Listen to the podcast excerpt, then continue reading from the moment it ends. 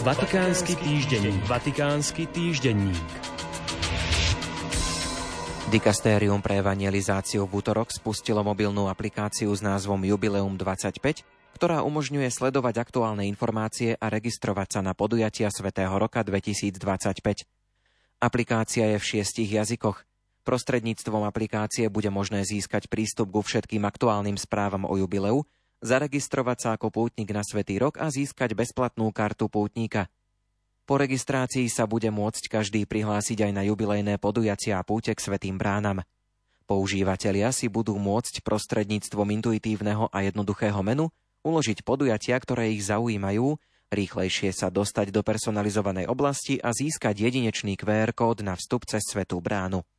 Svetú bránu v Bazilike svätého Petra otvára pápež len pri príležitosti jubilea – Zvyčajne sú to prvé dvere, ktoré sa otvárajú a toto gesto označuje začiatok Svetého roka.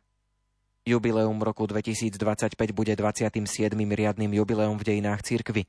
Prvé jubileum vyhlásil Bonifác VIII v roku 1300. Klement VI v roku 1350 rozhodol, že sa budú sláviť každých 100 rokov.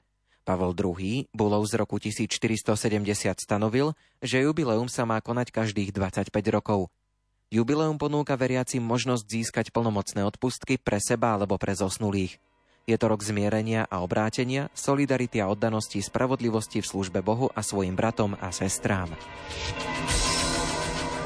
Pápež František sa od 1. do 3. decembra zúčastní na konferencii zmluvných strán rámcového dohovoru OSN o zmene klímy COP28 v Dubaji.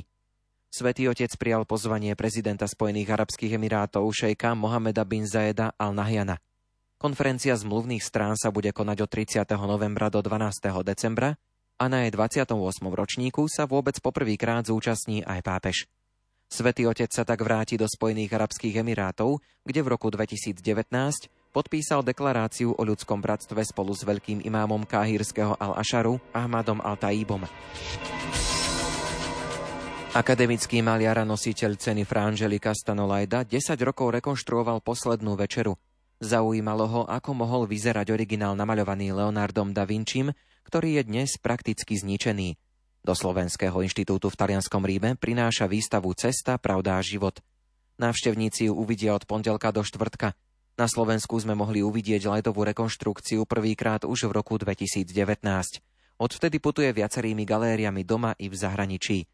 Cieľom významného slovenského výtvarníka je vystaviť svoju unikátnu prácu v mieste pôvodného vzniku Leonardovho veľdiela v Taliansku. Vatikánsky týždenník. Vatikánsky týždenník.